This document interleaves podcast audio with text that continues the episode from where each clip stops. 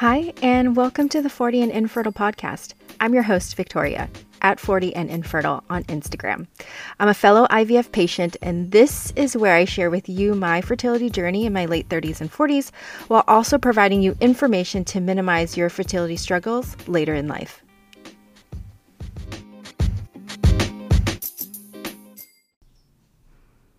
Hey everyone, this is episode 17, and it's a warrior story with a twist. So, we typically have stories on here where we're talking about infertility, but today's story is a little bit different.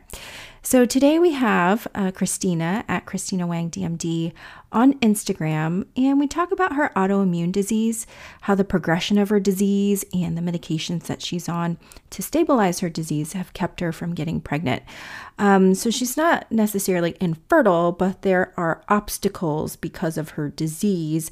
Um, that makes it difficult for her to be pregnant, and so she has to use a uh, gestational carrier. So, we do a deep dive into what it's like to be told that you can't carry your own pregnancy and um, what she's learned from her first successful uh, surrogacy experience, and she reviews some of the struggles and lessons she's learned as she embarks on her second surrogacy experience. Um, she is a complete open book. And like so many other warriors I've had on here, just holds nothing back for you. And I'm so, so grateful for that. My goal here has always been to showcase all different ways people are growing their families. So I hope this episode um, helps those out there who are struggling with an autoimmune condition and maybe have been told that there may be obstacles in expanding their family. Um, if you found value in this conversation, I would love, love, love for you to drop a five star review or a written review to help get this episode in as many ears as possible. As you know, the information provided today is for educational and informational purposes only and is not a substitute for professional medical or legal advice. So make sure that you discuss your personal situation um, with your fertility team to decide what is the best course of action for you. Um, heads up there is explicit language on this episode. So just be mindful of where you're playing it. And let's be real, moving forward, I would just probably prepare for explicit language in any Warrior Story episode because I think uh, we get a little frustrated with our situation and um, it's cathartic sometimes to just let it all out. So um, I would just prepare for that. um, I want to thank Christina for sharing your story with us and all of your nuggets of wisdom that you've learned on your, I'm going to call it one and a half experiences with surrogacy. I'm so grateful for your time and your generosity. And you're just such a valuable resource for our community of warriors and people undergoing their own surrogacy experiences and maybe even having autoimmune conditions. So thank you, thank you, thank you. I'm so grateful. Um, enjoy, guys. All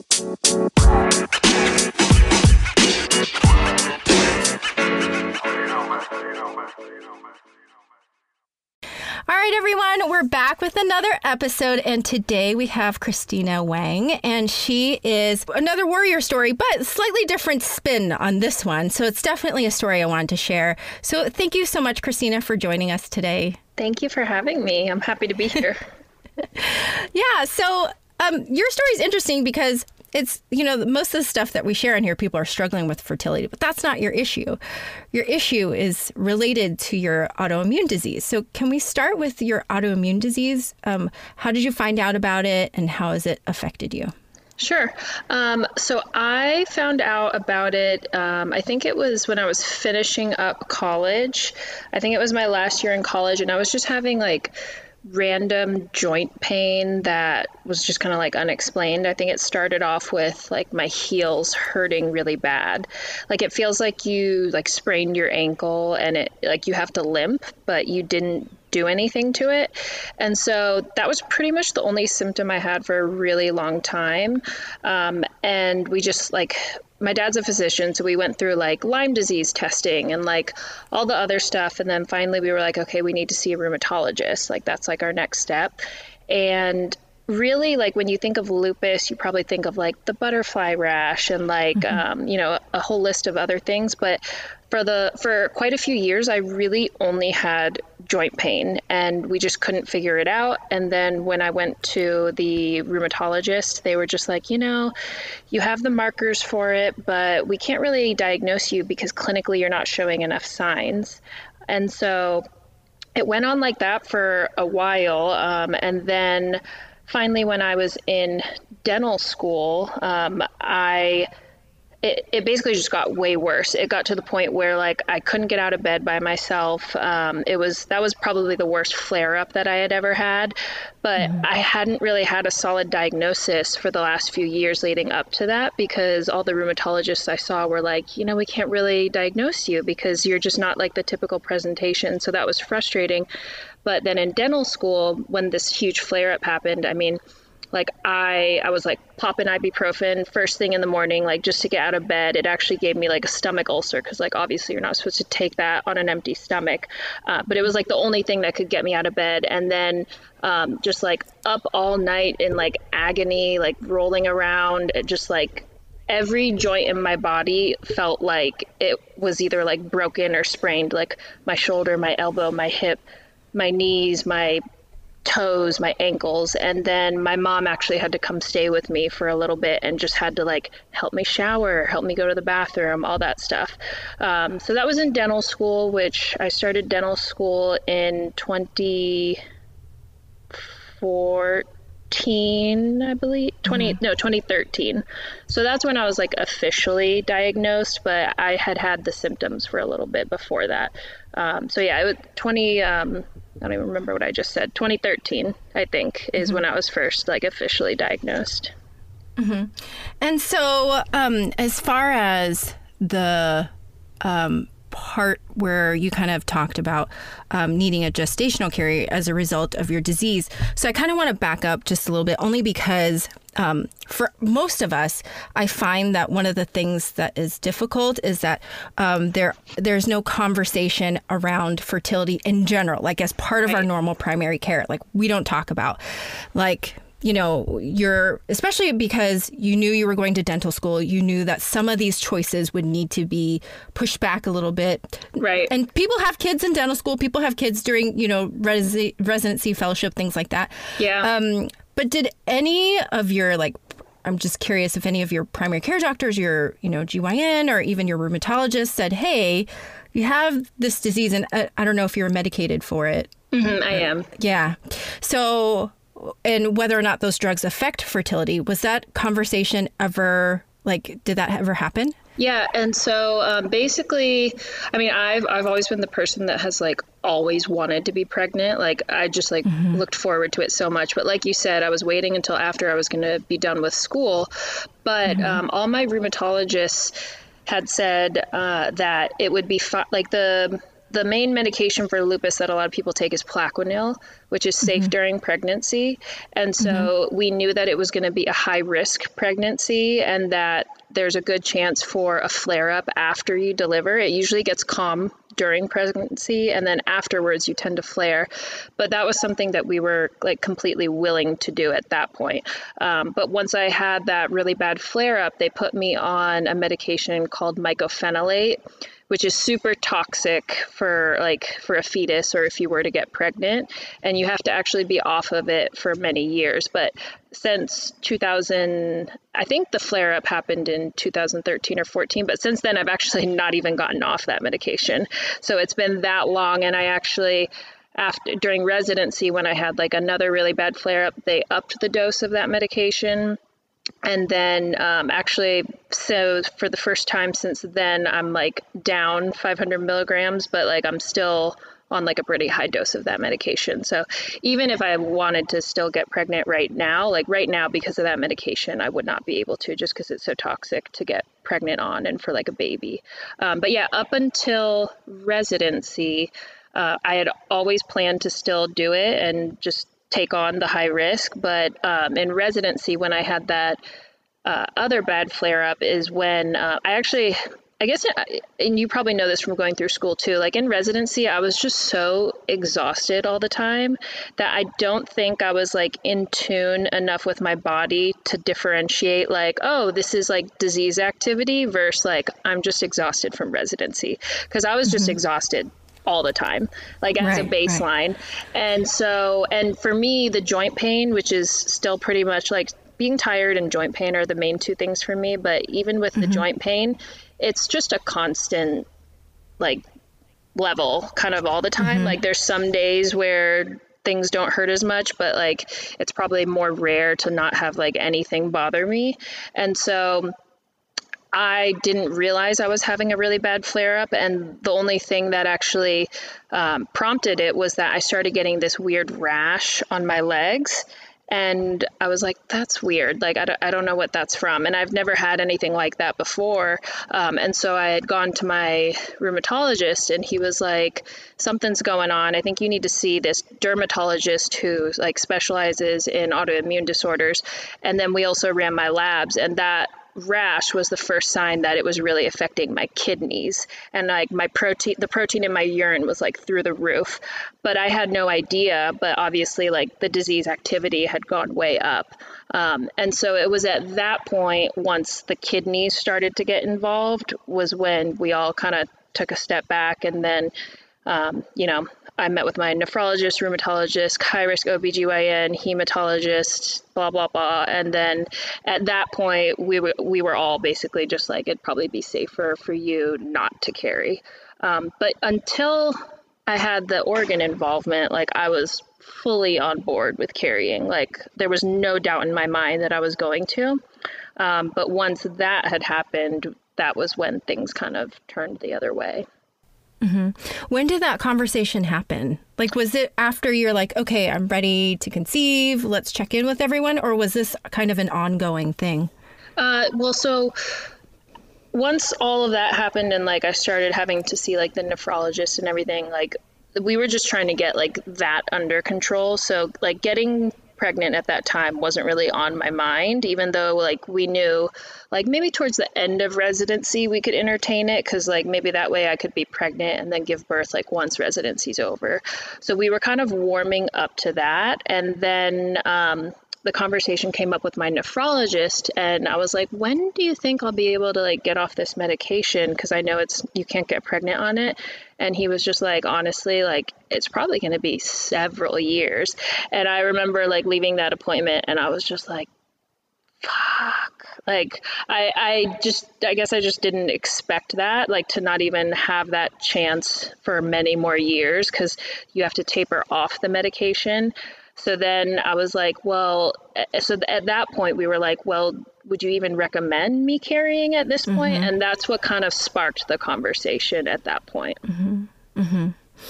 So from that point to the point you actually decided to conceive and become a parent mm-hmm. um, what was the time frame between the, the two um, at that point it probably took um, probably like a few months of just kind of like thinking about everything. And then we, during residency, I was like, okay, if if this is what we have to do, it's probably best for us to, you know, see a fertility doctor. So then at mm-hmm. that point, um, just kind of there was a recommendation from the high risk pregnancy doctor, and she was mm-hmm. like, "Oh, you got to go see Dr. Thomas in Dallas. If anyone needs a doctor mm-hmm. in Dallas, go see Dr. Thomas." I, I, literally tell everyone. um, yes. But so then that's when we met with her, um, and so this I think was maybe like towards the end of 2018.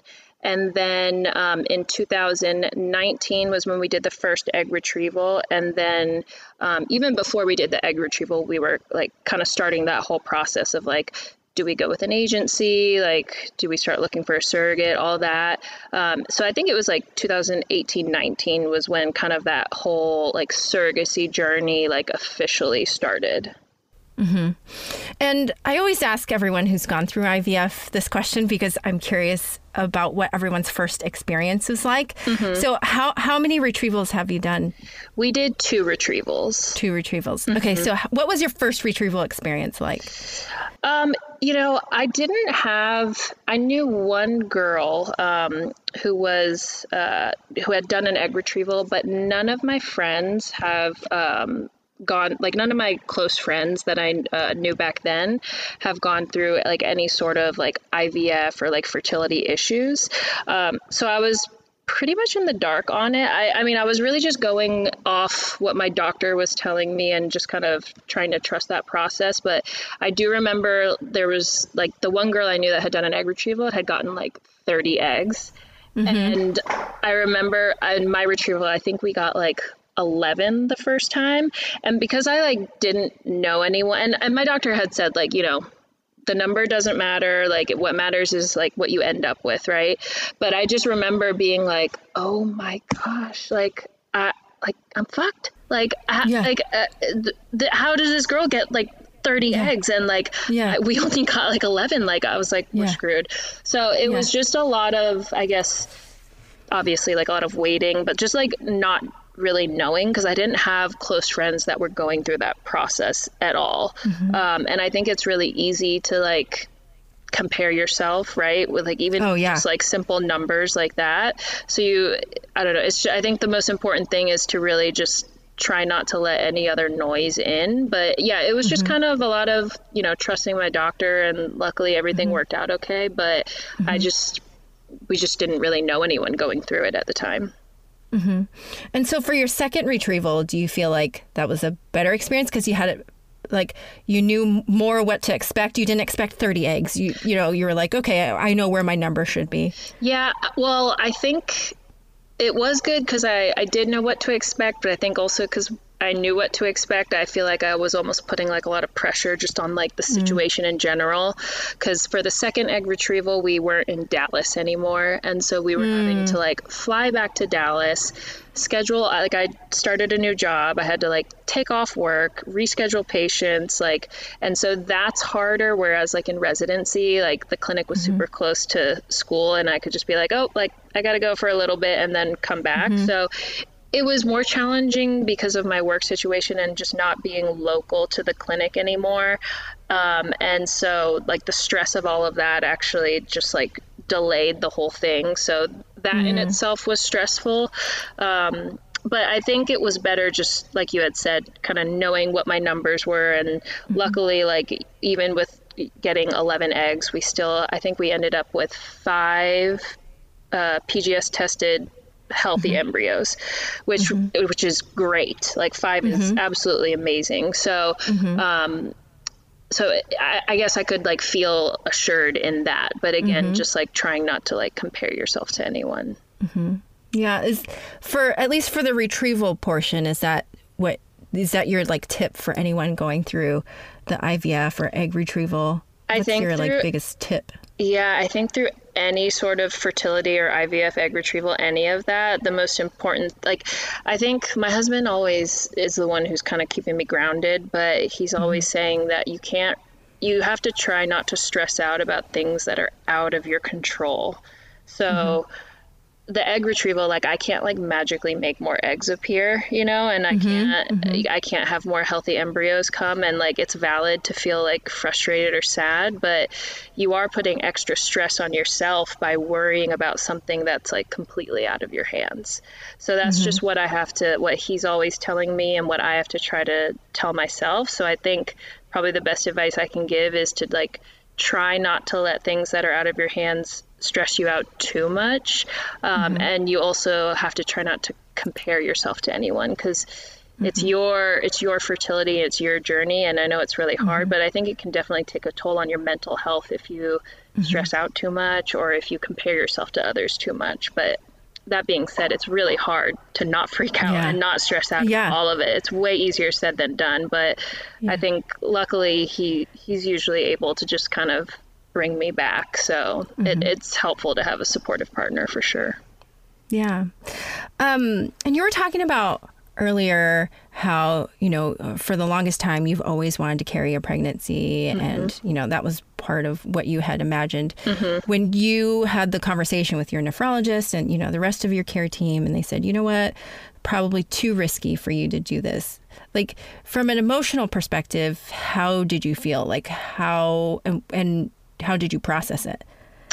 Um, I, I think it's crushing, honestly. Like you, especially as like a woman, like you, for someone who's always looked forward to it, it's it's a big deal, right? It's it's a big deal to not carry your child, especially when you've never imagined anything else. So there was a lot of tears, but um, it also took some time just to really accept the whole process. And I think like once I was able to accept it, there's actually like, I mean, I think there's a lot of like, uh, I don't know if benefits the right word, but like for like a working mom, like I was able to work up until the day I had to leave. I was able to put all my energy and focus into my baby when he came home and not have to worry about my own body healing. And I think those are actually two really big benefits that I wouldn't have been able to have if I had carried myself. Um, so once I was able to like accept it, I could see kind of the positives that come out of it, but it was still crushing, like crushing to to come to that realization, especially when like your whole life it's something that you've been like planning and like hoping and expecting. And I guess people don't grow up like thinking like I'm going to have all these fertility issues, even though I think every woman kind of feels that in the back of their head. They're like, am I infertile? Or like, am I going to have problems? But I guess, and like, I, I, I always kind of felt that. You're always just like, am I going to have a problem getting pregnant? I haven't gotten pregnant yet, you know? Mm-hmm, but mm-hmm. I never thought like, am I not going to be able to carry my baby? Like that was never a, that was never a thought. So, yeah, it was just it was hard, but I mean, you have to have a good support system to get through all of it. But like I said, I think the turning point was once you finally accept and like embrace that this is your path, then you can like mm-hmm. actually like see like a positive outlook on it. So, what did you do to get to that point? Like, did you see a therapist or did you just do work on your own? How did you get there? Um, well, you know, I was in residency still at the time, so I think like being busy helps. Um, but I think just you know friend support from friends and family honestly like just like talking to like my parents my in-laws my closest friends especially my husband it's like you know like this is happening, like this is what we have to do, um, and you know, it, it, takes some time to be sad about it, but at some point, you know, we got to get it together. And like, if we want to have a baby, this is what we're going to have to do. So it was just, I think, just mo- mostly support from close family and friends, and just being able to kind of like see the other positives from the situation and then just kind of accepting that. But I think also there's that fear of like is my baby still gonna like love me like even though mm-hmm, carrying mm-hmm. him that was like a mm-hmm. that was like, like a, the bond kind of yeah, thing yeah yeah like the bond like is is he gonna be like mad at me or like disappointed mm. in which sounds so silly now because like obviously like he does he actually doesn't know any different yeah but, yeah like i was like is he not to love me or is he to feel like I don't love him because I didn't carry him or like am I not to feel as close to him? So I think those were probably like the harder feelings was like kind of like worrying about that. And then like we also missed his birth because the surrogate was out of state and it was like is he going to be mad at me that i wasn't there? Mm, like that that was mm-hmm. and that kind of just brought like all of that old stuff back up. But so yeah, I think just the support of like close family and friends is what really got me through it though. And being busy mm-hmm. i think too helps. Yeah. Yeah. Were there any other fears that you had with having to use a surrogate? You know there's there's always that fear of like is this like a like a safe person to you or like like are they, are, they could like go and drink alcohol on the weekends or something like that you just like there's a lot of trust that I think you can get very um, it can get very negative and like toxic almost if you focus on like what if what if what if what if. And like that's like uh, the whole like embracing it and like trusting it. Like you could spend nine months being like terrified and stressed out or like you can try to like enjoy the pregnancy and like trust that this is like a safe home and like a safe person to carry my baby. Um, but probably the biggest fears were like is my baby gonna love me is he gonna like be mad at me that i didn't carry him um, am i still gonna bond with him and then I was also disappointed in the fact that I couldn't um, induce lactation or like breastfeeding. A lot of women can do that, uh, but my medication keeps me from doing that. So then I was like, well, is he going to still be healthy if he's not getting breast milk? But like, obviously, formula babies are completely fine. And we've gotten some donations for the breast milk and stuff. But I think those were the biggest ones for me was just kind of the connection and like if he's going to be mad at me. But like, babies mm. are born mad at you. So it, yeah. sounds, it sounds so silly, but th- those were like my biggest. But they're real. Yeah. Yeah. But they were real concerns for you. Yeah. So, okay, so you decided you wanted to have a baby, you went through IVF, and then you got your embryos. So now it's time to find someone to carry. So, what was that process like for you? Like, did you even know where to start, or did your clinic help you? I literally had no clue where to start. Like that's why it was and at the time I didn't realize that there was like this whole fertility community on um, social media. And mm-hmm. so and like I said none of my friends had gone through IVF let alone surrogacy. So we didn't have anyone to ask. I didn't know that I could go to social media to kind of mm-hmm. find more things out. But mm-hmm. um, usually with surrogacy, you can go two routes. You can use an agency or you can go mm-hmm. independently. So, an agency is going to handle um, like finding your surrogate, matching you with someone. They take care of like going through all the records and the screenings and kind of just like the whole process. But if you mm-hmm. go independently, you definitely save money, but all that responsibility is on you. Um, and for us, we knew that we didn't want to do it independently because it was our first time, and also like the surrogacy laws, like state to state, are really intricate. And so, like, we, you have to get like a pre birth order to make sure like the baby's legally yours when the baby's born. Just like a whole list of stuff that I didn't want to have that responsibility to deal with like on top of everything else going on.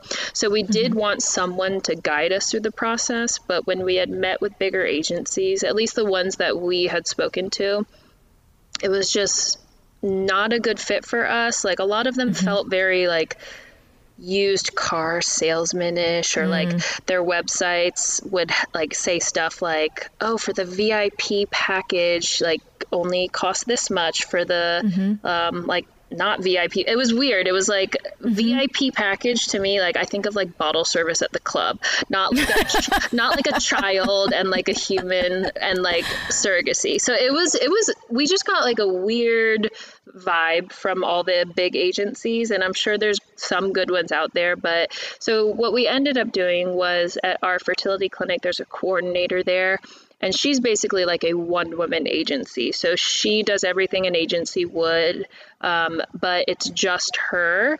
And um, she was actually a surrogate herself. So we really loved that she understood the process front and back. But um, the other thing with the big agencies was they wanted like ten to fifteen thousand dollars up front before they even find you a match, and we were like, that's just seems like a lot to give someone without I don't know like they're not going to be like motivated to find us a match. Like how do we know that they're not just like taking our money and then like twiddling their thumbs or like getting to like 50 other people first? So we ended up going with the coordinator at the clinic when I feel so lucky that our clinic had her because not all clinic definitely all clinics don't have someone like that but for us she was kind of like the perfect balance between like not a big agency but still like helping us out and guiding us. And so we heavily relied on her. I mean she essentially does everything an agency would. Um, but what that means is because it's just her she's not spending a lot of money on like marketing and finding girls that way. And so she found her girls through word of mouth, and she said she feels like she finds better matches, um, like better qualified and more like genuine people that way.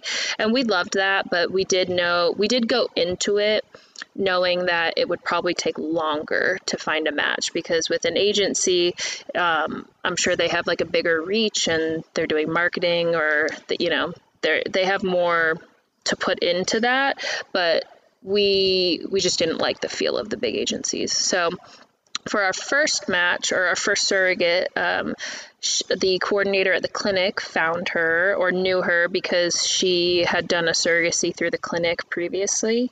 And so it just took a long time for us to match with her because this was in the also in the midst of COVID. So like basically all of 2020 was like wiped out, and so it just felt like it was taking like forever and ever. It was like we would check in with her like every few weeks, and she'd be like, "Any updates?" And she'd be like, "I have some people. I'm still trying to, you know, see if they're good people or if if it'll work." And the other thing too is that when you match with a surrogate, you have to align on certain like big questions like um, like do you want like right now it's like the covid vaccine of course this wasn't back then but covid vaccine so a lot of you know parents and surrogates defer and you know anyone defers in whether or not they want to get the covid vaccine whether they want to get the covid vaccine while they're pregnant or in their um, before they get pregnant.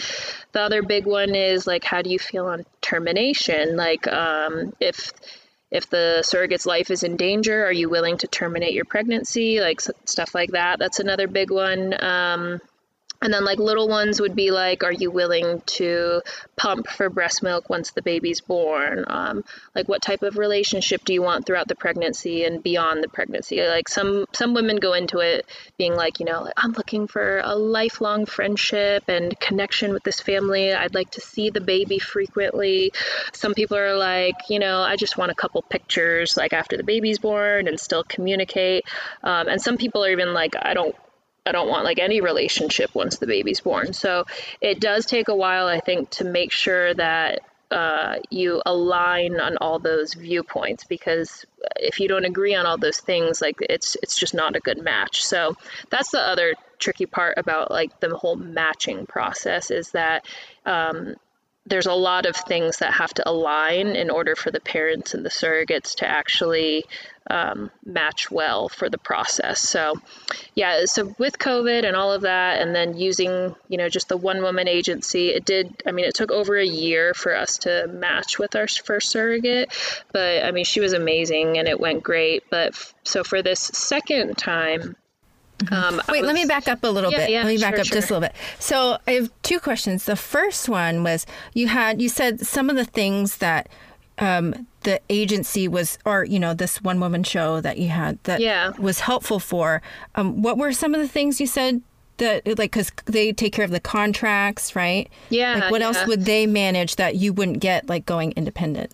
So basically, I mean, she basically does everything. So she did find us our surrogate the first time. So, like, she mm-hmm. completely took care of that. And then um, she, like, arranges the psych eval, for example, mm-hmm. or um, she, she knows all the lawyers that are specializing in um, assisted reproductive contract work. So mm-hmm. she knew exactly who to recommend for us to use for the lawyers. Uh, she knew mm-hmm. exactly f- who uh, for us to use to set up the life insurance. She knew mm. exactly um, the escrow company, the escrow account company for us to use. So all those things where like we probably could have figured it out, but it was mm-hmm. just a lot of like time and effort and like obviously she has the experience of knowing like this is mm-hmm. a great company, this is a great mm-hmm. lawyer. She had all those mm-hmm. connections just from, you know, doing it for however many years. So she also reaches out to the surrogates um, like OBGYN, gets those medical mm. records, and mm-hmm. just kind of just coordinates and kind of handles everything in that regard. Mm-hmm. D- did mm-hmm. that answer your question? Yeah, because I'm just yeah. thinking about like if people are, if there are certain people who are going down this path and they're like, what are the things I need to make sure happen at yeah. the agency that I choose? Because if maybe, like, how do you know when you have a good agency and how do you know when you don't yeah. have a good one. You know what I mean? Yeah, and I think like those are probably the big things. So, um, like matching with a surrogate, like how would they handle that? Um, and then, do they know like good lawyers for your contract? Um, like, do they have someone to recommend for the escrow account? Um, and then there was one other one I was going to say. Oh, the, and then the other big one is just being really familiar with all the state laws. And so the laws are different in every state as far as like giving birth through surrogacy. Like for Texas, for example, we had to like do a pre-birth order and basically like had to have all this stuff signed by it gets signed by a judge, the lawyers, and everything's like done legally, but it all had to be done ahead of time, and then the hospital had to become aware of it ahead of time as well in order for the baby to legally be ours. In some states, you the parents actually have to adopt the baby once the baby's born, and so I, I would hope that whoever you're using uh, and the agency is like very familiar with probably that's probably the biggest thing is just those state laws and like how to help guide you through that process. Probably if i was also using an agency like i would want to know um, like how how many potential matches they'd be able to find me? Like what is the time frame going to look like for that? Like are we going to expect like five different girls to interview in a month? Or is it going to be like one potential girl to talk to in 6 months? Like how quickly is that process going to go? And probably also like how involved are they going to be throughout the whole process? How efficient how quick are they going to be? Like how quickly can we expect to go from an initial like FaceTime with this surrogate to signing our contracts. How available are they going to be to answer my questions? Like i can call text email Gala like literally 24 7 i can call her on the weekend. Like she she's super involved because she doesn't have a lot of clients. And so we loved that. Like she'll answer any of our questions or worries at any point in time i don't know if you would get that from like a big agency and probably especially not on like the weekends um, and then also like how involved is that agency going to be with the surrogate themselves. Like Gayla is very close with all her surrogates, but she's also in close contact with us throughout the process. Is the agency like going to communicate with us, but then just kind of like you know forget about the surrogate during the process? Are they going to check in on her throughout everything? So I think those would be some good things to like ask and just feel out from the agency. Um, and then, at least for us, the other big one too was like, what does the fee look like? So almost all of them wanted like a big chunk of change before finding our match. And with Gala at the clinic, uh, we paid a much smaller fee to her, but only once we actually had matched with someone, which we really liked because, you know, then we both have skin in the game. Like, you know, she's motivated to find me someone, and like, you know, with the agency like it just felt like we were just giving them money and we had like no guarantee or like you know we just don't know what they're doing with that or how long it's going to take. So I think those would be some big things to look out for when you're trying to seek out an agency. And what were you seeing as a range for cost? Like with the different agencies and like what did you what would you say because this was the first one was in texas so mm-hmm. at least in mm-hmm. texas what was the range in texas for the agency specifically i honestly don't remember because we never you know actually went through with the agency for gala which is our coordinator we pay her 4000 once we matched with a surrogate and then another 4000 when we actually have the contract completely signed. So it's like half once you match and then half once it's like solid, like rock solid, legally contract signed. With the agencies, they had wanted ten to fifteen thousand dollars up front, but beyond that, I honestly don't remember because like we didn't pursue any of that. Mm-hmm. And then for a match to happen, it's that you both say yes. You both like each other, and then you're like, yes, that's golden. Do you ever match more than one ever? Um, I don't know. I know some parents do like multiple surrogates at, at one time. So, like, you could potentially have like one surrogate pregnant and then a second surrogate pregnant at the same time. But mm-hmm. as far as like the match, like, I guess there's different levels to the match. So mm-hmm. I would mm-hmm. probably say like the first process of matching would just be like getting to know the girl and like making sure that you guys are on the same page. And then it's kind of like a like a verbal agreement almost, you know, mm-hmm. like I think we could work out together. Like, do you mm-hmm. want to take this a step further and like mm-hmm. through your medical records like, yeah. you know so it's like yeah. probably like the first step is just kind of like a verbal mat like agreement that you're like okay let's let's continue this and then you know, they have to get cleared by their OB, cleared by my fertility doctor, um, like make sure the like criminal background check and like the psych eval goes through. So those are that would be kind of the next step, and then after that, you go through all the legal portions, which is that you each have your own lawyer and you have to go through um, a contract. And it's it's not like a one page thing. It's like every outcome or possibility is like all laid out in that contract. And then for me i feel like once the contract is actually like notarized and signed that's to in my mind is like okay, now like she's not going anywhere. Like now this is like rock solid, like it's like signed and done.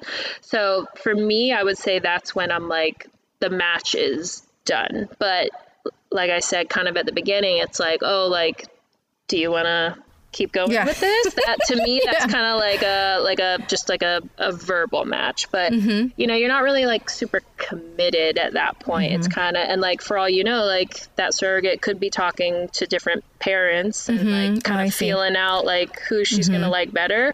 But at least for me, like whenever I'm like talking to like more than one potential surrogate, I try to be upfront and you know be like you know, there's one other girl that I really like. I, like this actually happened this past week. Like there was one girl that I really liked out of state. There was another girl in my state that I really liked, and they like we kind of both got to the point with both of them that like we were like we, this would be a good match i think you know?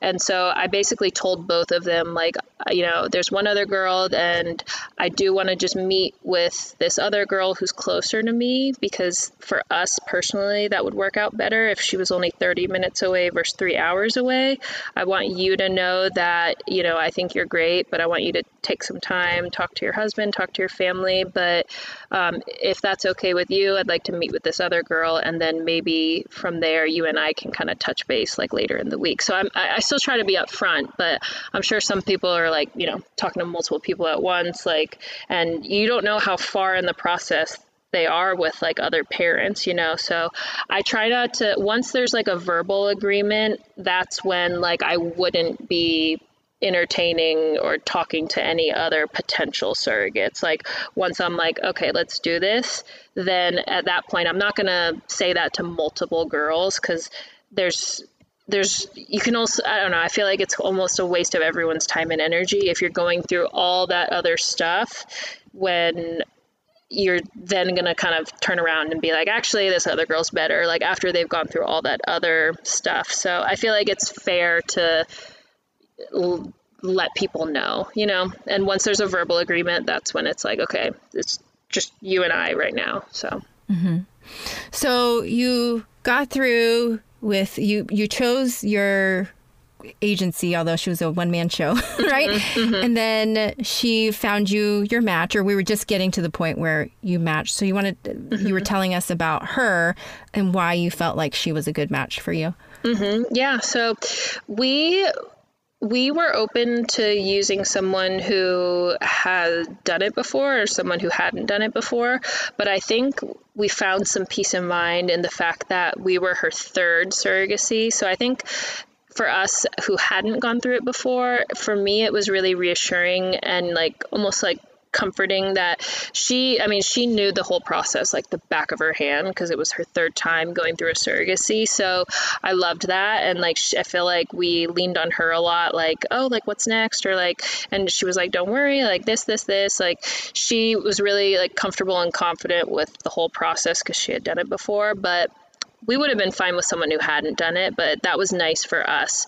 Um, and what happened the first time we met her was a, like through a FaceTime. And then from there actually the first time we met her in person she was like already pregnant with our baby which is crazy. But like this was like you know we were in the the height of covid and everything. Everything was just more difficult. And uh, at the time it seemed really strange that like that was our first time meeting her in person. But like now I'm like oh, I don't need to meet you in person because everything is like digital and like virtual now.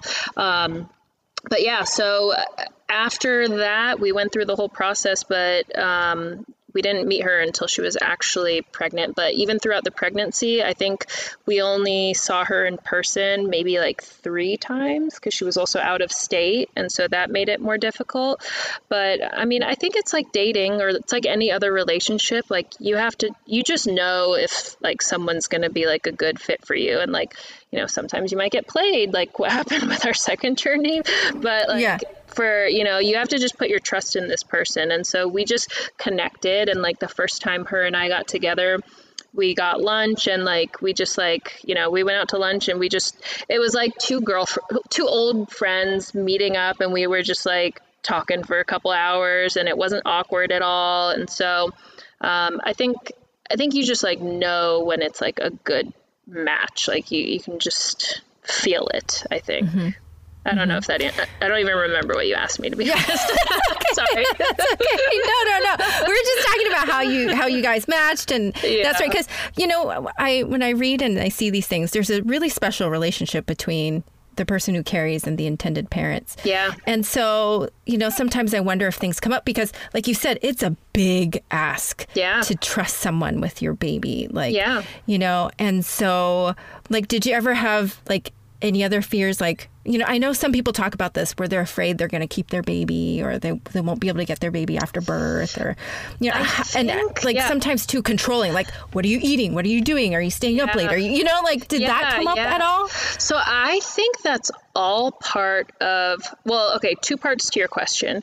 So as far as the um like the involvement, kind of like what you're saying, like what are you eating, like blah blah blah.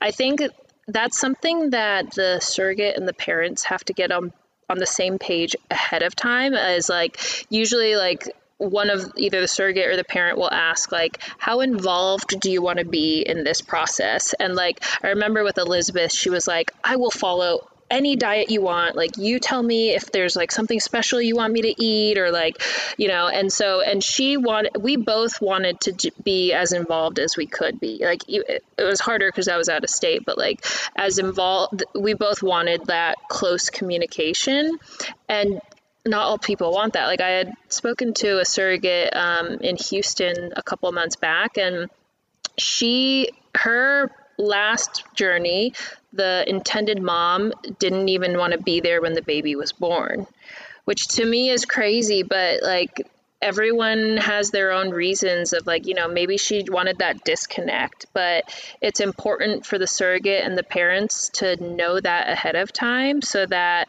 they can find someone who's okay with that because I'm sure a lot of women want the parents to be there. They want everyone to be involved. And so that's another big thing that you both just have to be on the same page um, from the very beginning, as far as like, you know, like what type of communication do you want or like how involved do you want to be in the process. So that's another part of the matching. Um, and then your second question, which was, you know, like, are people ever worried? People always say, like, are you worried the surrogate's going to keep the baby? I think anyone any parent who's going through surrogacy knows kind of like how silly of a question it is because and like I can understand to like an outsider how they might ask that but when you really know these women who go through this process and you know like what kind of person they are and what their intentions are it's like it's it's the silliest question. Like elizabeth would have would never try to keep our baby. Like that and I'm sure there's some horror stories where with like like anything else in life there's going to be bad eggs, but I think almost every single surrogate will laugh in your face like I of course I would never keep the baby like I have they all go into this being like I just love being pregnant but like fuck no I don't want another baby yeah. like you know yeah. and so yeah. it's it's it's you know, for, as someone who's going through it, and I think like anyone who is going through it, it's just a silly mm-hmm. question. But I, I mm-hmm. understand how people would maybe think that, yeah. but mm-hmm. I don't mm-hmm. think any surrogate has like any sort of inkling to want to keep mm-hmm. that baby, and it's not something I was ever worried about. Mm-hmm. So, having been in a separate state from the person who carried. Mm-hmm. I mean, you had some struggles, some difficulty with kind of coordinating schedules and things like that. Was there any other issues that came up with being in a separate state, like things you didn't like? I think um, You know, we made it work for sure. Like, um, she was, she, we tried to FaceTime for all the appointments, and if I wasn't able to FaceTime, then she always took a video for me, which was great. Um, I would have loved to be there in person. Um, but you know the other side of it is i didn't have to miss much work you know because if we were i was able to just kind of like you know in between patients go on a facetime and like mm-hmm. see the appointment and then go back to seeing my patients so i mean there's a benefit to that too but probably the only the the one major hiccup was just not being able to be there when he was born because she she we knew she was going to probably deliver around 38 weeks because that's just how all of her pregnancies have gone and so I had taken off work at like 37 and a half weeks, kind of just expecting that. Retrospect, probably should have taken off a little more wiggle room, but she and she goes into labor and delivers like so quick. And so we ended up, we were planning to go to Dallas the next day, but the day before, I think it was like at like six in the morning, she called and she was like, "It's happening! Like you need to get on the road right now." And so we end, and then literally within two hours, like the baby was out. Like it was so quick, and we're five hours away. So that was probably like the only kind of like I don't want to say bad thing because like her and baby were both safe, so that's all that matters. But the only hiccup was that was truly, I think, like the only hiccup out of the whole process. But I mean, there's some people that I mean, I've heard some bad stories where it's like you know the surrogate and the parent never talk again, or like they may disagree on something and it blows up into this huge thing, and that's really unfortunate. But I think that's also just part of like a careful match. Mm-hmm. And so you were talking earlier about some of your fears, fear of not bonding and that sort of thing. So mm-hmm. what happened after your baby was born? How so, did you feel?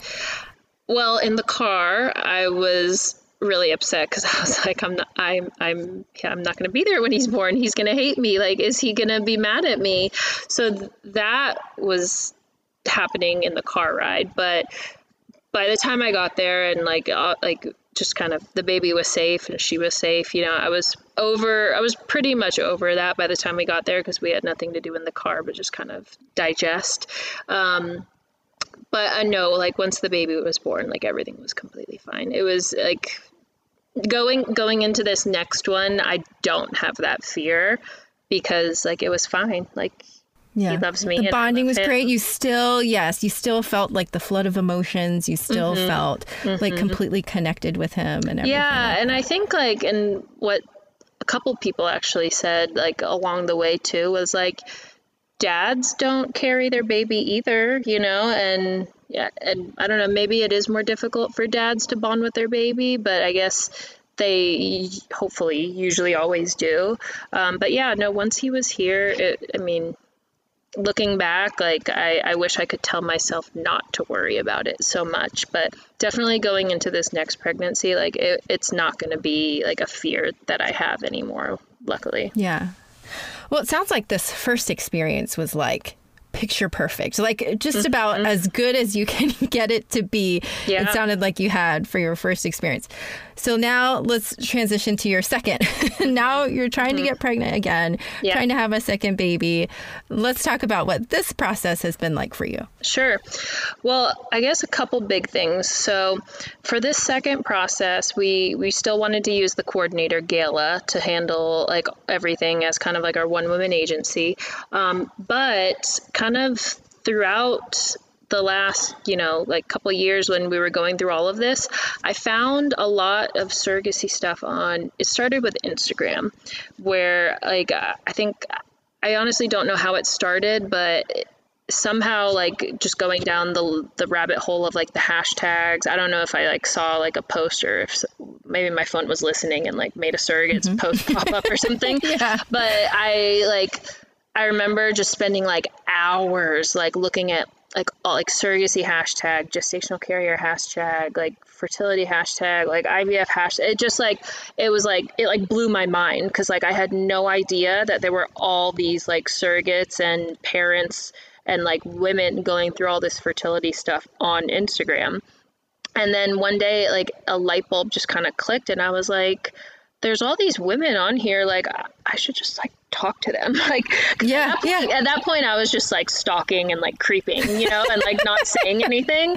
But then like one day I was like, why don't I just like talk to some of them and so then like you know i just like started following them and it was nice to kind of see their perspective on the whole process and then eventually i just like started like just like cold messaging like even people that i wasn't following literally just like messaging like a ton of girls and just trying to make connections and like ask them about their experiences and then also like are you planning to do another journey? Like would you be possibly interested in like talking? And so i had no idea that there were all these people there that i could connect with but we didn't end up finding a match through Instagram, but I mean, I've met like so many great surrogates, and there's a couple that in the future I could see maybe possibly matching with, um, but they're a little further away as far as like location goes. So that's kind of what prevented it.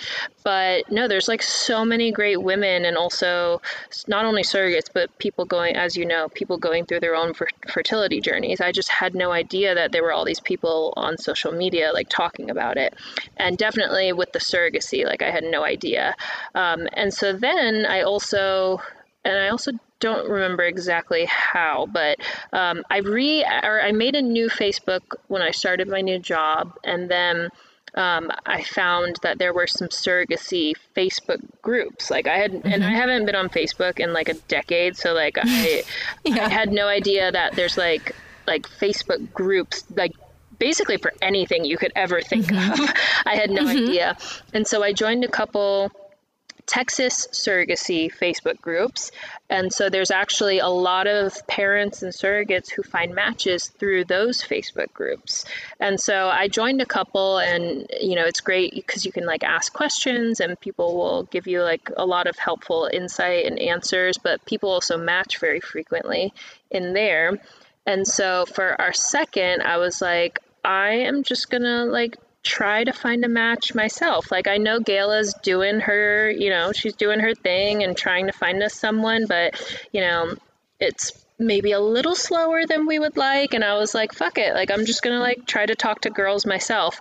And so posted in the Facebook group and then that's kind of what started it kind of that whole process was then you know you have like women will be like hey like can we like message and maybe see if we're a match? And so basically at that point you're just like you know messaging different girls through facebook or instagram. But um and then just kind of going through that whole process of you know asking questions just getting to know each other and just trying to feel out if you would be a good match. And so for our second while um, our first was pregnant I had posted in the Facebook group and then found one girl who we we thought was great. And so we verbally matched, sent her to Gala at the clinic, and then, you know, went through the whole process of screenings, psych eval, clearance, contracts, escrow account, everything. Um, and then we were going to transfer earlier this year and then we found out the month of our transfer that she was pregnant. And so oh my that, gosh. that kind of put a damper on everything. Yeah. Um, and we thought she was great but you know like I said, like like like any other relationship, people can yes. you know people don't always show their true colors. So I think it yeah. was a blessing in disguise that we found out at the very beginning.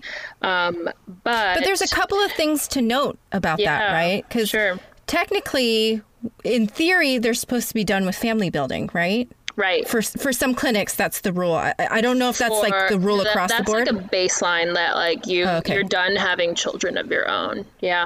And so that's number one. And then number two, there's a stipulation in the contract, right? Right. That like that leading, says once you're mm-hmm. once you get close to that transfer, there's like a window where you're supposed to not get pregnant. Abstain. Yeah.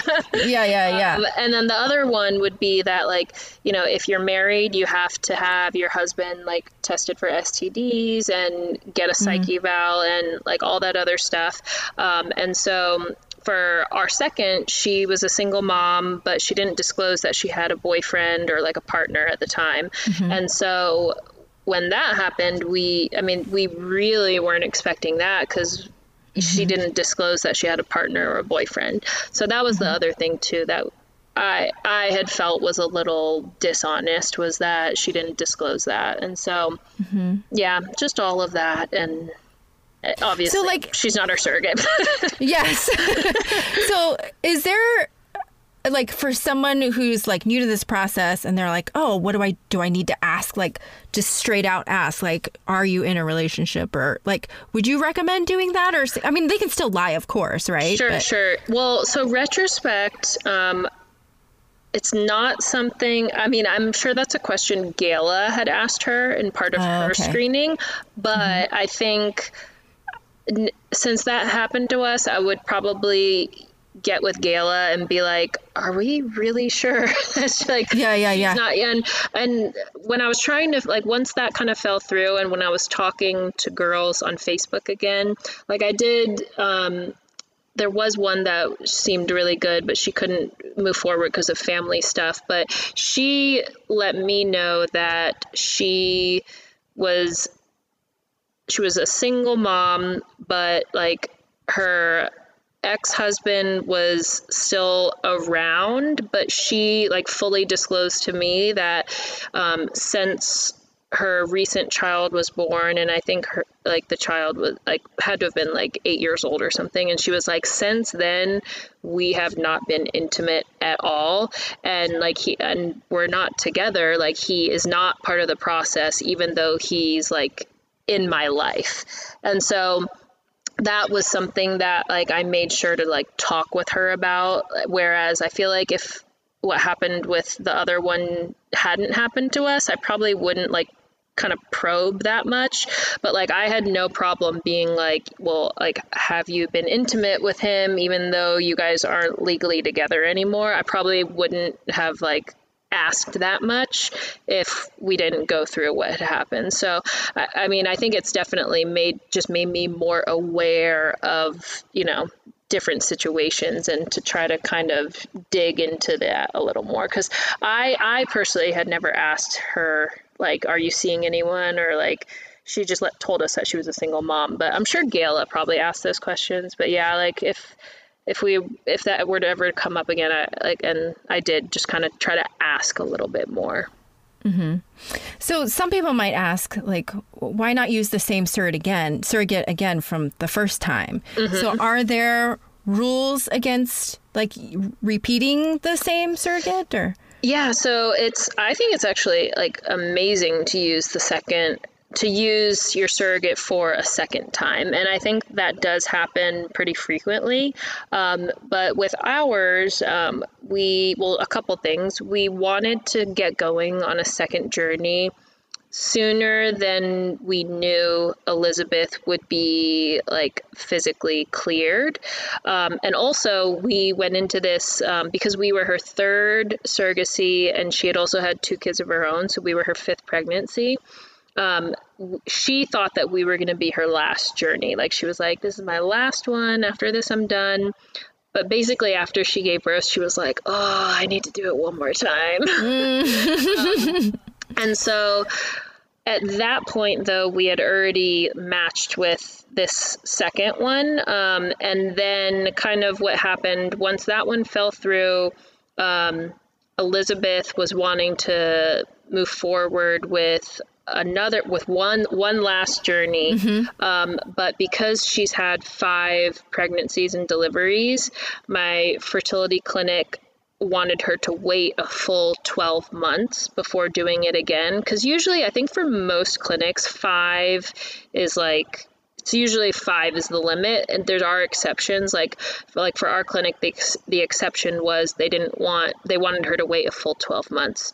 Um, but Elizabeth got cleared by her OB, I think like it was like maybe four or five months afterwards. And she knows her body best. Her doctor knows her body best. And so she was like, yeah, just for us and for our family, like I don't want to wait another um, like six or eight months before doing another journey, which I totally understood. So she's actually happily found another couple and she's hopefully going to get pregnant next month. So she's still moving forward. But yeah, so for our clinic, they wanted her to wait 12 months because um, after five deliveries, like risks of everything go way up. So it just didn't work out, and I wish it could have. Her and I are still very close, but just the timing of, you know, her and I for this next journey just didn't align. But no, I think it's amazing for a surrogate to use um, or to do a sibling journey for parents because you already know the person, you're comfortable with them. Like, uh, I feel like Elizabeth and I could like talk about anything and like it's like not awkward or gross or weird. Like,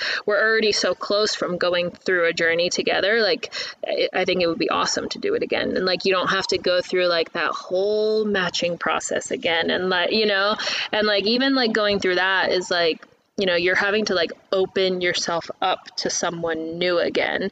And like even that like takes a lot out of you. You know it's like having to like put your trust in a stranger again you know whereas with someone you've already done it with you're already comfortable with that person. So yeah i think it's great if you can but i think it just doesn't always work out.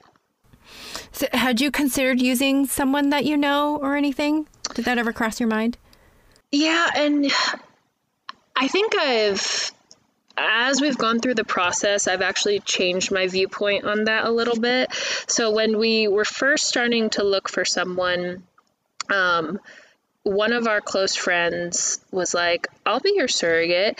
And I think I was at first like a little, I guess I had some big concerns about like what if something happened to them during like the delivery? Like god forbid something happens during delivery like you know like our families are so close and like you want to say that it's not going to affect anything but like let's just like play like let's let's just say the worst case, worst scenario, case scenario. yeah. If she died during childbirth right? That's like a big thing and that does happen you know it's probably happened but women die all the time giving birth, even though it's not like it doesn't happen all the time, but it happens. And so to me, I was like, how can I live with myself and how can our families move past that if something happened? Then the other side of it is let's say something happened to like let's say something happened to the baby during pregnancy or like there was like a miscarriage for some reason totally nothing she did am I going to feel resentment towards my close friend? Like I I want to say that I wouldn't, but like I also you don't know how you handle trauma until you go through it, right? Like I want to say that I'm a better person than that to not feel resentment, but like I don't know if I would or wouldn't, you know? So those were kind of the big things that I was like I don't know. Like I don't know if I would want to use someone that I'm that close with. But I guess, especially after what happened with the second potential one that got pregnant, I think I've kind of come full circle in that actually it would be good to use someone that you like really trust. So I think if if that came up again or if I had someone else that I was close with offer that, I would I think I would consider it more than I did the first time because I think when we were just starting the process, I was kind of going through like all the worst case scenarios in my head. But I mean, the opposite of that is like, do you can you ever like really trust a stranger like bef- like when you start this process? Because like i fully trusted that second surrogate and then like obviously that was a wash. So yeah i don't know. It's hard. It's definitely hard. I think and I, I don't know everyone feels differently on that too but it's i think it's it's just complicated and intricate on like many levels but i think i would definitely consider it more now um, as opposed to when it first came up mm-hmm. so where are you now after so the first one didn't work out. The 1st mm-hmm. second one. mm-hmm. Yeah, first, second one. So yeah.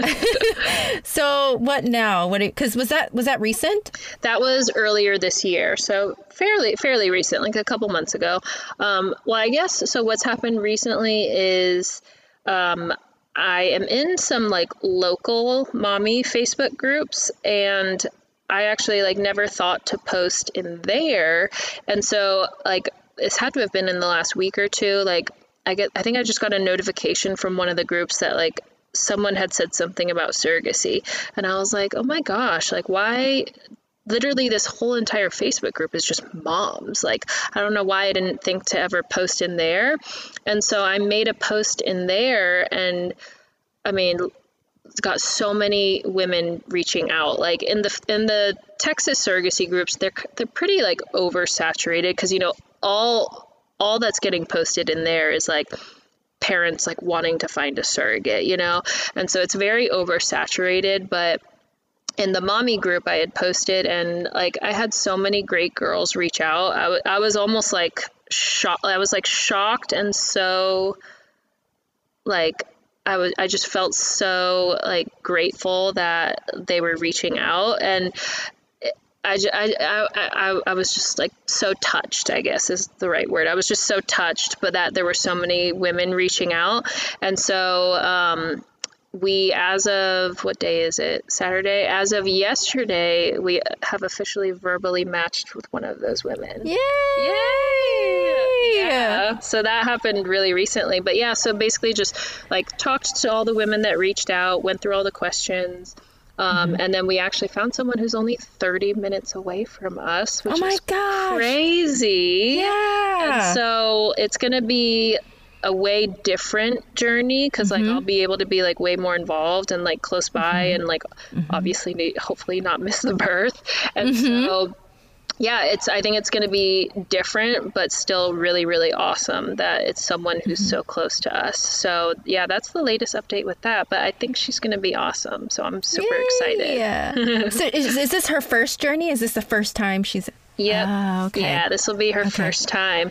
Um, but yeah, she's she's always wanted to do it, especially like the last like year or so. She's really been thinking about it hard, and then. Mm-hmm. Um, it probably was just kind of one like I guess a, a, couple of the women that had reached out they they were just like you know it's been on my mind and I mm. guess it, mm. my post just popped up and you know like it was just yeah. kind of timing of everything because like for us like we really want to start our next journey before the end of this year.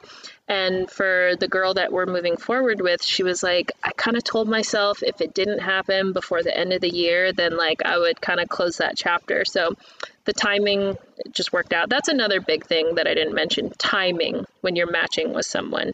That has to align too, because some people are like, I, I don't want to do it till next year. I want to do it as soon as possible. But yeah, so for her and I both, we really wanted to get this started before the end of the year, but it just worked out. Do you look for an age limit or a certain age or anything like that? Most clinics have, I think it's usually 40 is their cutoff, but there's always exceptions to that. You've probably heard how some some women have had their moms carry for them. Mm-hmm, and so there's mm-hmm. always an exception to any of the requirements. There's exceptions, but I think for most clinics it's usually 40 years old. For us personally, as long as they're in that range that my doctor's comfortable with, it doesn't bother me. So Elizabeth was, I think she turned 40 while she was pregnant with Kai. And so um, I have no problem using someone who's on the older end of that age range. Um, but the one that we're using for this, the one that we're verbally matched with, she's 35. So she's a little bit younger than Elizabeth was. But again, like I, it wouldn't bother me if she was 39. Um, and I think most clinics want you to be, I think it's maybe at least 21 years old. Um, I don't remember what like the lower cutoff is, but I do know it's around 40 is like the upper cutoff. Mm-hmm. So, I mean, there's obviously a lot of bad that can happen during mm-hmm. all of this. Mm-hmm. What What is something that you think was good that came out of this whole crazy journey? I think, well, the good that came out of it, I guess, was our son, first of all. Um, aside from that, though, I think just kind of like appreciating the process and like the journey like i said just kind of really embracing it and also it definitely opened my eyes to different routes or like different journeys of fertility because like you said like i'm not going through infertility but i am going through fertility stuff, you know? And so I think like the other big thing is just opening my eyes to all of that. And I think I've been also to, you know, I don't have a lot of followers on Instagram, but I do feel like I've been able to educate the followers I do have, including colleagues, peers, friends, and family about this side of my fertility process. And I think I've been able to help educate about the process of surrogacy. And I think I've also been able to just connect with a lot of great women. So all of that has been good stuff. And when I first started posting about the surrogacy stuff on Instagram, I mean, I was actually just so shocked with how many people like were going like through not only surrogacy stuff but like fertility issues that I had no idea about like and I guess the other bi- big thing too is that I had a lot of people reach out that um that were following me, but I didn't know them personally. But I had a lot of women reach out and just say like thank you for like talking about this. Like thank you for speaking about it because like i'm going through this this this. No one i've had people say like my family doesn't approve. I have no one to talk to about this. Or people like like i've been thinking about surrogacy and you know you've helped me kind of like learn a lot about the process. Or um, I've been able to actually connect with some women that are going to go through surrogacy. I've had a lot of like long phone calls with a lot of women who are about to start their surrogacy process. One of them is going to go see Dr. Thomas in Dallas if anyone oh. needs a doctor. so, um, and so like even that, like I've been able to, you know, like help this one girl, you know, get in touch with Dr. Thomas, who's amazing. And so that has probably actually been the best part of all of this is just connecting with all these women. And I think I think I've hopefully like helped a lot of them too, which is like every time I get a message that, you know, is asking for advice or just saying thank you, like that's been like really rewarding as well. Yeah.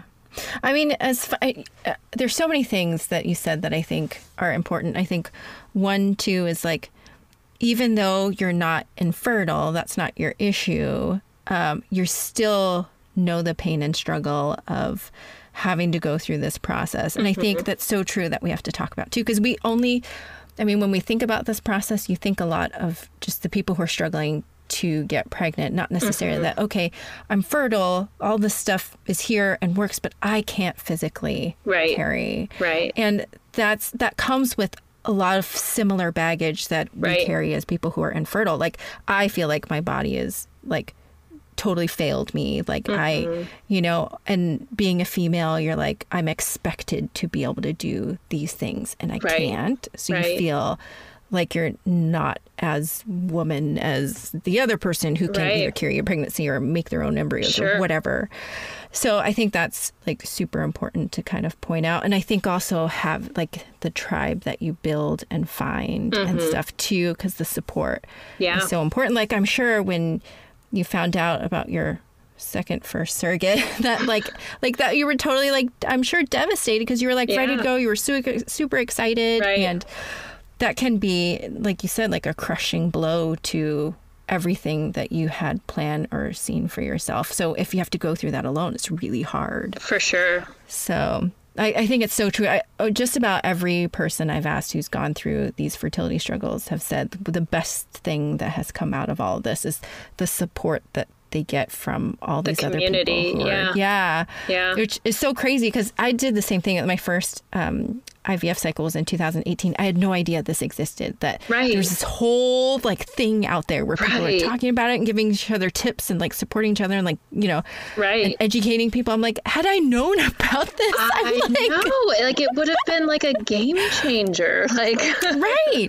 Well, and then you and I before we're talking about like also feeling like you could speak up for yourself and right. like if you know ask for a second opinion or if right. it doesn't feel right or if you don't trust right. then you should say something and be like hey like we need yeah. to talk about this like stand and up for i yourself. guess you only come to that realization well a once you've like gone through it but also mm-hmm. like talking to other women that have gone through it too or like mm-hmm. you know mm-hmm. like hearing everyone else's story makes you want to speak up more and like mm-hmm. try to help more people you know, like like you were mm-hmm. saying you know yeah, no, for sure. And I, I think there is something about getting those messages when people say like oh my gosh like you know thank you so much for you know having so and so on because they talked about their journey and that was so helpful for me and it's just Yeah. like you know like i'm sure someone hearing your story who also has an autoimmune issue and has to consider you know Right. having a carrier like it would be so beneficial to hear Right. you know everything that you've gone through all the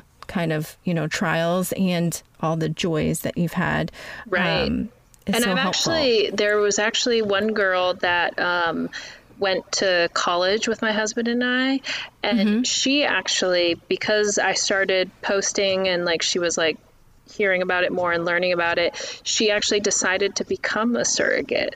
Which I thought Oh. was so cool. Like she Yes. she had been like it was on her mind a lot and then Mm-hmm. like once she saw me posting about it, she kind of like took it as her sign and like she was just like super inspired and so she's actually like in her process of becoming a surrogate that was the other really cool thing that happened i forgot to mention yeah no that is so cool So i mean I- like actually in a way you could say i have helped bring babies earthside you created life i mean like let's just say that right you created life um but no i think that's so um it's so important to point out too and even talking about it more too takes the stigma away from 100% needing a carrier uh, Yeah. or you know whatever the case may be for whatever reason why you need Yeah. a carrier or, or 100%. even if you want to be you know Mm-hmm. i think for a long time there was like you know it, it's like well why don't you just adopt or you know it's like the same kind of thing that we hear all the time Mm-hmm. Too with fertility struggles is they're like oh well why are you spending all this time and money just adopt you know or something yeah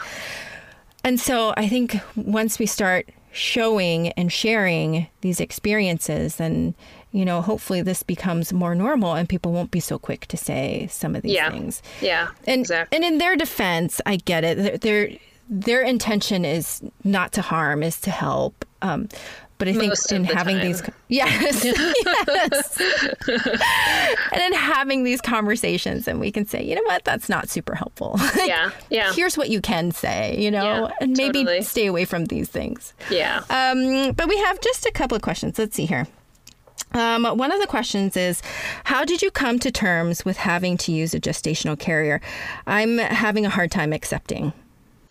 So I think just getting as much support as you can from your loved ones. And it's really just a mental switch of acceptance, just like, you know, anything else. Like, you know, like, I think it's really easy to fall into the slippery slope of like, why is this happening to me? And like, why am I going through this? And probably what's also and I guess I didn't really put this together until I just started talking, but probably what's also prepared me for this mentally is my autoimmune disorder because I feel like with that, I could very easily, you know, have dropped out of school or gotten addicted to pain medication or lived a very negative life like why is my body doing like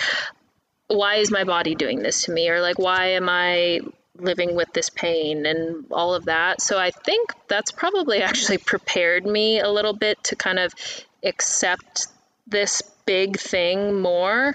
Um, but I, I guess my only advice would be that you know it's hard to it's hard to put the positive energy out there without accepting it. So whether that's, you know, exercising more, seeking a therapist, talking to your girlfriends, you know, talking to your husband, whatever it is that you have to do to just kind of make that mental switch. I don't know. For me, it was just the support of my friends and family that helped me get through that. And like I said, maybe just kind of with the whole autoimmune thing, like just having to kind of accept that this is your life and your path. But I don't know, whatever that takes to help you get through that. And there are positives to it. Like if I could tell this girl, like, you know what, like, imagine having a C section and, you know, not even being able to bend over to pick up a pacifier off the floor or like, you know, having to like go to the bathroom and be worried about your stitches or like I mean obviously these aren't things I've haven't gone through firsthand but just from talking with, you know, other women about what happens after pregnancy, I was able to put all of my energy and focus into my baby. And I think I'm so lucky that I was able to do that and not have to worry about all these other things. I didn't have to worry about postpartum depression, which has taken lives and which has affected the way you raise your child and affected your life in many ways.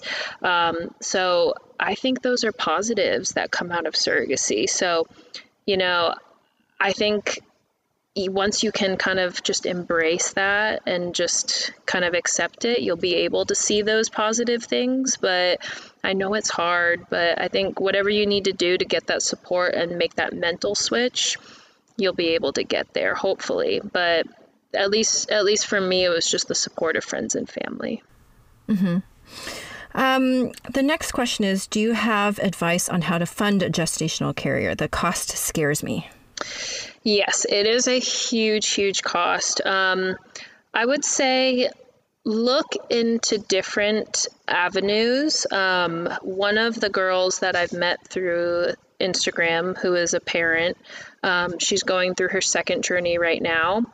Um, she so her mom was her first surrogate so that saved her a lot of money. So if you have a family member or someone that you're close with oftentimes it can save you money that way.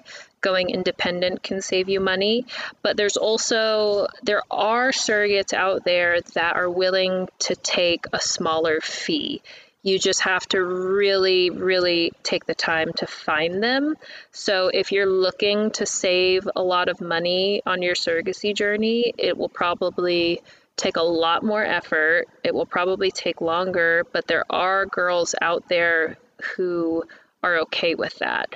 Um, and so, this friend whose mom, her mom was her first surrogate, um, her second journey, she was able to find someone who is okay with a much smaller fee than like our surrogate, for example. Um, but it took her a long, long time to go through to start her second journey. So I would say it's not impossible, but whatever you got to do to, you know, try to save money, if that's what you got to do, then there is a way. It's just going to be a little harder, I think. And is that like negotiated through the agency or is that like if you're independent or maybe is it both? You could do either or kind of thing? Uh, yeah, so I guess it's it, it comes down to the contract, um, and so at least for us, we kind of we went through Gala, and Gala was kind of basically like this is like what a standard like fee would be for someone who's done a journey before successfully, and then she kind of was like, talked to both of us, made sure we were okay, and then it goes into the legal contract. Um, so I think if you're doing it independently, it's probably something that you discuss ahead of time, and then you just have the lawyers put that into the contract. Um, but I mean, everything's like negotiable, but you guys just got to be on the same page. Mm-hmm. Do you know what the average fee is for a surrogate? I mean, you know, because it, it, probably varies state by state, or is it like the same across the I U.S.? think I think it varies state by state. I think it also varies whether you're caring for parents in the US versus out of the country. I think out of the country parents will pay higher fees for surrogates that are in the US because it's if they're coming to the US to find a surrogate, it's probably harder for them to find one in their own country. Um, I think like probably a good so there's a base compensation that the surrogate gets and so that's basically the money that she's guaranteed like every month throughout the process and she still gets more on top of that. But when we talk about like surrogate fee we usually are talking about their base compensation. And i think like for someone who hasn't done it before it's usually around 30,000 if it's someone who has done it before it can be anywhere from like 45 to 60,000 and so it's it's a big range but it really just i think depends on um, what state you're in, um, whether they've done it before, whether you're out of the country or not, and then also, like I was saying, there's there's probably a smaller group of surrogates who are willing to take like an even lower base compensation, but you just got to find them. And then obviously, if you're using like a family member or like a sister, it's probably a lot lower too. Yeah. Well, and that excludes like having to like pay for their childcare, right? Or does it? Does that yes. fee in case that fee is is there like you could think of it just kind of like a base guaranteed salary, guaranteed mm-hmm. salary. So they're going to get that as a baseline and then other fees would be like, you know, like small amount of money for maternity clothes each month, or mm. um, if they have to get childcare, or if they have to miss work, or uh, if it's twins, then that there's like an additional, they get like an extra uh. fee, or stuff like that. So, but mm-hmm. all of those are just, those are all on top of that base compensation. Mm-hmm. Wow, there's like a lot to consider. And I mean, like, yeah, I know there's a lot going on, but like, I want to thank you so much for spending all this time, like, oh, talking about welcome. like Thanks everything that you're, yeah, that you're going through and um, your whole experience and um, particularly, you know, all the ups and downs. So thank you so very much for for having this conversation. It was so helpful hearing all this stuff. Like, oh, I'm so glad. I'm glad. Yes. Thank you so much for having me. Yeah, I'm happy no. to spread the surrogacy awareness and the fertility stuff anytime. So no, thank you so much for having me. Yes, no. I mean, like, uh, I want to. Hopefully, we'll get an update soon. I mean, I'm sure we'll see it on Instagram or something yeah. like that. But yeah. if people, if people want to connect with you or they have questions for you, how can they reach out to you? Um, so probably Instagram is the best way to find me, and I am I'm always checking my messages or like my message requests. So even if I'm not following you, like I will see your message, and that's probably usually how most people reach out. But I think my email's on there too. If you want to do one extra click, but probably yeah. just sending me an Instagram message. Um, I'm happy to talk to anyone who has any questions or anything. Yeah. And I'm so grateful that you responded to my lurky message because I was like, I was like, oh, hmm, I want to talk to you. And so I'm just like, I don't know if she's going to respond to me, but I was just some like lurker in the background too. Where I'm like, no, hey, how's it going? Want to chat? Yeah. And it worked out so uh, well. I'd love to. I, I felt like I'm I'm open to it, I guess, because I've been that person like reaching out to so many yeah. surrogates and women on Instagram. So yeah. I'm like completely down with it. Yeah. I know, like for most people, they're like, oh, like this person doesn't follow me. Like I'm scared to message, but yeah. And some people don't check their message. But I, if anyone has any questions, like I do check all the messages and I will happily answer them. yes. Well, I'm. I mean. It it'd be great for us to check in again after your second experience yeah, to see if you've gained any other wisdom from yeah. the second experience. I would love to. Well, thank you again. We will chat soon, hopefully, to hear more. Um, and yeah, and if anything else comes up, please, like, you have an open invite to come back. Oh, awesome. Thank you so much. thank you. I want to thank you for tuning in today. I hope you found today's episode helpful.